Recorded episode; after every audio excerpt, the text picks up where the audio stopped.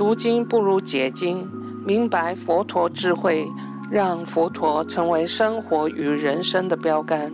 欢迎收听《生命主题心灵顾问》，解开星球之谜。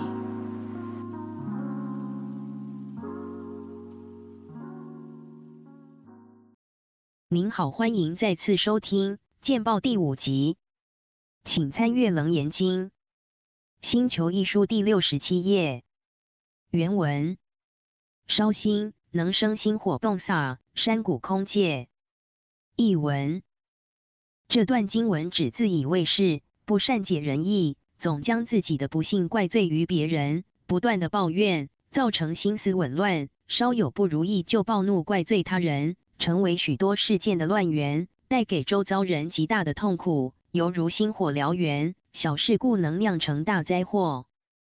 命中时。极度愤怒，如火烧心，意识能量失序，引动周边的能量，使人感受到气氛的异常。极度愤怒而死，因意念脑波恨意不停的回旋在空间，会引动空间中的波动，干扰家中成员莫名的躁动或易怒。注：例如乱流、小型龙卷风等。念力是种意识能量的投射，意识波动影响周边环境的分子结构。让存在的人感受到低沉不佳。解释案例：烧心能生心火迸洒，山谷空界。自以为是，不善解人意，不断的抱怨，造成心思紊乱，稍有不如意就将自己的不幸怪罪于别人，成为许多事件的乱源，带给周遭人极大的痛苦，犹如星火燎原，小事故能酿成大灾祸。因此，恶因缘生前处于极度恐慌、愤怒状态，造成伤害。因思想是电流，往生后，这极深的怨念会引动气流，造成气场变动。在愤怒时，更加强这电流强度。在《楞严经》中叙述，如同暴流，可引动空间的粒子，造成一些现象。命中时，极度愤怒，感知如火烧心，引动意识能量失序。使周边的人感受到氛围的异常。许多人在极度愤怒状态下而死，意识中脑波的恨意不停的回旋滞留在这个空间或干扰相关人。意识电流会引动空间中分子的波动，造成莫名的躁动或易怒情绪。万法为心造，解读事件的内涵。一字贪，无底深渊，害人害己。新闻案例。西元二零零九年七月，在台北细指的康浩坑溪中发现两具遗体，一对母子相距不远。据警方案发后调查，死者生前通联记录锁定住在基隆市百福社区的三十六岁邓姓女子，列为重要关系人。邓女是死者专科同学，毕业后仍有联络，相当友好。但邓女明明有与死者联络的记录。警方上门，他却说两人半年多没联络了。警方怀疑邓女知悉死者交友状况。经警方查证，邓姓男子是透过女友兼堂妹邓女结识死者。邓贤有黑道背景，又很会哄女人，借此骗取不少金钱。死者是会计，负责掌握钱，长期借钱给黑道邓贤。邓贤曾向死者借贷四百多万元，收十分利息。均未归还，甚至抵押房子增贷，借钱给邓贤。后来死者频频催促还钱，邓贤还不起，死者才惹上杀机。邓贤找来友人帮忙，带母子两前往康告坑溪杀害，凶嫌徒手压曾女入水，高贤残忍勒昏男童，弃置溪中。当时警方走到陈尸的旁边时，突然一阵狂风暴雨。现场的检警都被淋得一身湿。消防车的探照灯要照尸体时，突然断电；要将尸体的白布包打开时，突然又一阵雷雨。新闻解析：此案例中显示凶嫌错误的人生观，好逸恶劳，坑蒙拐骗、偷抢样样都犯，恶习难改，贪图他人财物，不自量力，造成伤害他人性命与财产损失。这犯罪行为不是一般人会做的事。一开始的起心动念，就已经决定错误的开始而无法收手，一错再错而即便付出性命，也无法偿还钱财与病使逝去的生命得以复活。凶嫌在枪决前是否明白自己的问题？有可能真心忏悔吗？被害者一时的诱惑与心软，害了自己与孩子的性命，生命无法回头外，使家人失去挚爱的亲人锥心之痛，让人无法言语述说与释怀。富人的心灵的愤恨与痛苦引发的能量，除了应验《楞严经》六交报的见报，印证了私报进入自己的无间地狱星球。可以上网搜寻影片灵异现象，在此杀人事件影片中，可以很清楚看见影片中的时间点、内容与经文可以相对应。生前处于极度恐慌、愤怒状态，造成伤害。因思想是电流，往生后这极深的怨念会引动气流，造成气场变动。在愤怒时更加强这电流强度。在《楞严经》中叙述思想如同暴流，可引动空间的粒子，造成一些现象。影片播放到四点二十一分，警察走到陈尸的旁边，突然间就是整个狂风暴雨，把在场的检警淋得一身湿。当警察将要查出受害者身份时，突然天上雷电交加，到底被害者在表达什么？影片播放到四点五十五分，为何将要看清楚时，消防车上的探照灯断电？影片播放到五点十七分，白布包打开时，又打雷又下雨。这几个令人惊奇，所谓灵异现象，实则上是有科学角度可以解释的。我们所认知的灵魂，是属于一种超光速体，思想和意识则是电流。亡者在生死临界关头，意识到杀人者的身份，所衍生的极端怨恨、愤怒，甚至可能是来自小孩也惨遭毒手的恐惧、气愤、不甘。当警察在凶案的现场对死者的身份有确认时，触发亡者这些极端愤怒及怨恨的思想电流，以及高强度振动激化周边的气体分子，造成闪电以及探照灯断电的灵异现象。此种现象就是这章节所想解释的烧心能生心火动洒山谷空界。第一段在影片中四点二十一分，被害者生前被杀害前，心灵状态极度恐惧与愤怒；往生后已经没有身躯，但被害者的灵魂意识一直滞留在弃尸现场周围盘旋，是因他最为痛苦的怨念与愤怒无法排解。当连接到他人进入到他沉尸范围时，灵魂连接感知到真相要被揭开时，激发了内在最痛苦的点。最痛苦的是，不止他惹来这杀身之祸，他最爱也是最无辜被牵连其中的儿子，在他的眼前被残酷杀害。因无法表达心中的最深切的痛，灵魂思想怨恨与愤怒的意念，以超光速的电流方式震动。与周遭水分子摩擦剧烈，瞬间引动气流，造成现场突然雷电交加、鬼哭神号、狂风暴雨。二第二段在影片中四点五十五分，当众人要查看清楚现场时，消防车突然断电。这现象是被害者在极端愤怒、痛苦的心灵意识，想要移动消防车的探照灯，告诉在场所有的检警。他挚爱的儿子冤死在另一水潭中。此时，超光速运转的意识能量想要将消防车上的灯转向另一水潭，协助找寻自己儿子，形成干扰电流而造成断电。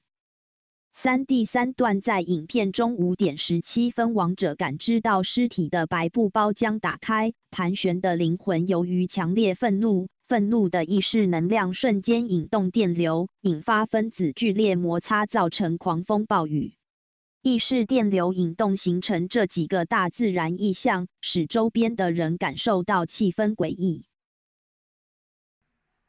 您好，佛经中的烧心能生心火迸洒，善古空界。这段经文是在解释。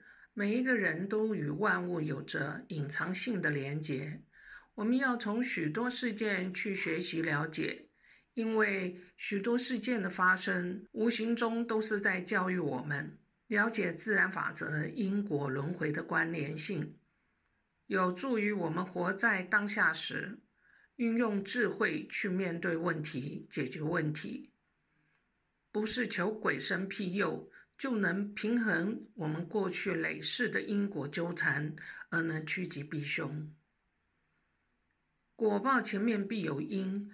在案例中，我们常看到今生与前世发生的事件，大都重蹈覆辙，亦或是角色互换。灵魂的协议是相互教育、同理内在的感受，与学习放下世间情欲与物欲的执念。如不懂得与周遭发生事件间接学习智慧，将会由自己的累世相关人。轮回来互相教育彼此，在单一的果报只是一时的伤害，虽然痛苦依旧，但时间和智慧可以疗愈。不要从最终的果报来看现象，而是要事件中检讨学习，了解相关人的痛苦关键性的成因，勿对事件相关人做批判。因为三姑六婆到处八卦，这对这些事件的所有人并没有得到教育，反而是造成思想的记忆连结，来世也可能纠缠因缘，成为集体事件的共业，一起来学习。现今的媒体传播者更应当了解因果的可怕，让事件成为教育意义的目的。而不是造成社会的乱源。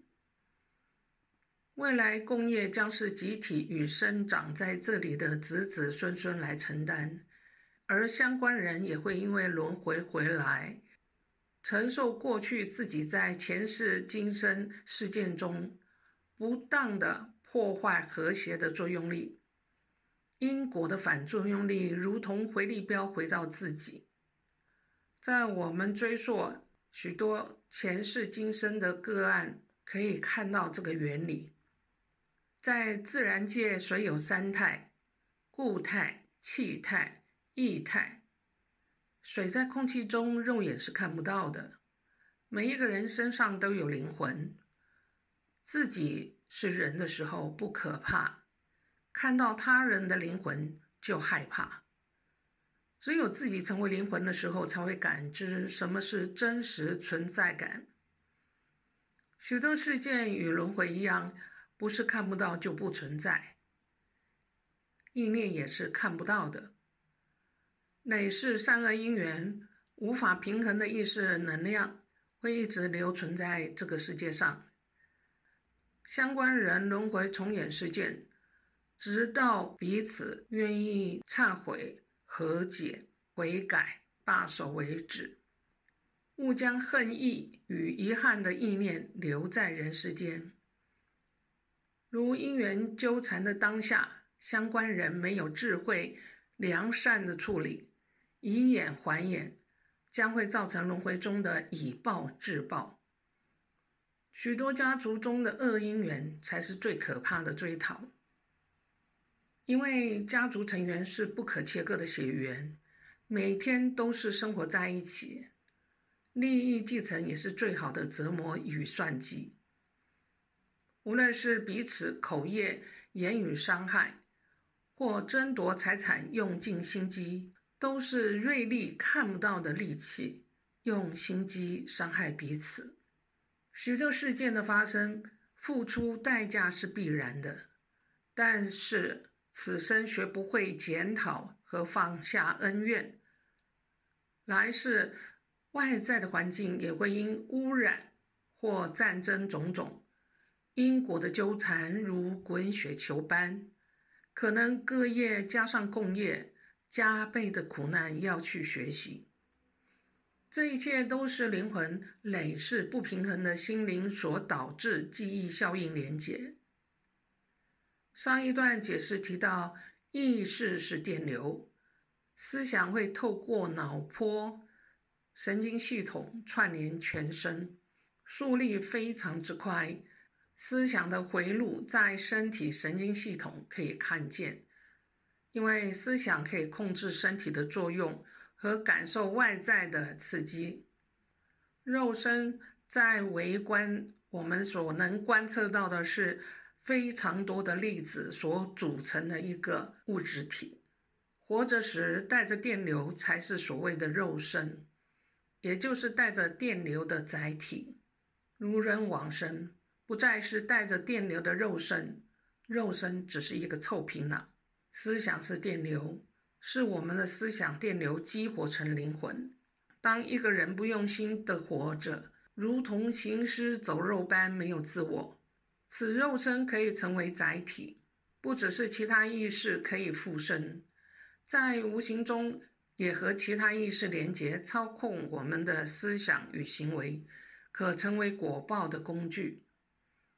在过去的案例中，有位女士有十二位未能长大的哥哥们，只要母亲生下男婴，父亲看到儿子生下来的第一眼，没多久，这个男婴就会夭折。经我们的追溯，原来女士的父亲在今生从山上到城市学做生意，因夺人财害人命，被害的可以诅咒加害人绝子绝孙。但是真正的原理是因为此人的灵魂就跟随着这位父亲，灵魂透过了加害人第一眼看到男婴，怨念激发电流来伤害男婴。就是这个原理，内是恶因缘纠缠，心灵全都露，来世如同雷达般搜寻彼此，相互连结，等候报仇。所以意外不是意外，在这个潜在的意识连结操控无知的肉身，在我们生活中，凡是用心学习，惯用智慧行动去面对问题，必可逢凶化吉。如平常不好学的态度，养成不好的恶习，很容易落入恶性的果报陷阱之中。人因血液的流动而产生体温，灵魂没有身躯，只有意识电流，没有温度，所以人可以感受到灵魂极度的怨念、散乱的思想、执念的意识的能量会引动周遭的气流。如人接触到这种灵魂时，犹如进入鬼屋，感受到寒冰之气。在此案例，我们不是来论是非，而是将灵魂引动气流的原理告诉听众，不是看不到就不存在。借此案例解读二零二零年与二零二一年的疫情最初时，很多人不知道自己感染病毒。也不知道病毒会如此快速的要人命，可能得病的时候以为是感冒，没有想到瞬间肺部的病毒引起了浸润，没有得到及时的治疗，窒息而死。这些人到了医院，直接送到火葬场，分秒没有回头的时间。就如在中国有位年轻人因为病毒。到医院治疗后，回到家发现全家因疫情而死。当事者因受不了打击，最后吊死在大厦的顶楼。北韩有人因为得到了病毒，政府将他们的门窗都封住了，无法逃生与外界求助而丧失生命。这两起代表性的案例，当事者无助、哀怨、愤恨而死。全球有多少因病毒正处于无常的生死别离不自知，直接进入火葬场或掩埋？有太多的亡灵不知道自己如何冤死，痛苦的意识渐渐聚集在当地的虚空当中，如鬼哭神嚎般引动上空的气流。不要认为这是瞬间没有痛苦的死亡，其实。肺部的浸润、无法呼吸的痛苦，直接带入往生后的感知，犹如活在没有空气的地狱里挣扎。我们换个立场想，这些亡者的意识会有多么遗憾和怨气？病毒无国界，全世界无可计数的亡者，无法回头与家人告别。死后的纷乱、痛苦、意识能量越来越多聚集在一起，开始引动气流，成为天灾。在二零二零年的疫情开始的五月，中国正要进入夏季，湖南和贵州突然下冰雹，湖北武汉突然狂风骤雨，一夜闪电十四万次。世界各地在疫情之后，到处都是暴雨、洪水、土石流，无数的冤魂、意识能量。鬼哭神嚎般引动了气流，造成天灾不断，许多人家破人亡。如果是气候变迁，应当是经常性的灾难。但是这些异常现象的气候，在疫情严重的国家，天灾更加的明显。突然的死亡，亡者不知道自己已经往生，会游离在人间，造成干扰。如亡者已经了解往生的事实，灵魂已明白无可回头，回到亲人的身边，渐渐才会进入到自己下一个因缘中排序，天灾的发生率才会渐渐减少。此篇幅引用真实案例，这事件的被害者生前极度的痛苦，不只是身体的伤害，也因失去钱财。与儿子两人性命，羞愧无法面对家人，极度愤恨的怨念引动气流，造成干扰尤其明显。感谢此相关人给予大众的教育，希望大家以此为借鉴，不该为而为，违背自己的良知，因为会产生的果报因果真的不可思议。虽然我们不理解他们的累世因缘。但此相关人今生所有的行为，都在考验《楞严经》实行中的欲喜与贪喜。我们要以智慧面对问题，时时用良知做人处事，才可以跳脱地球的吸引力，不在地球上轮回。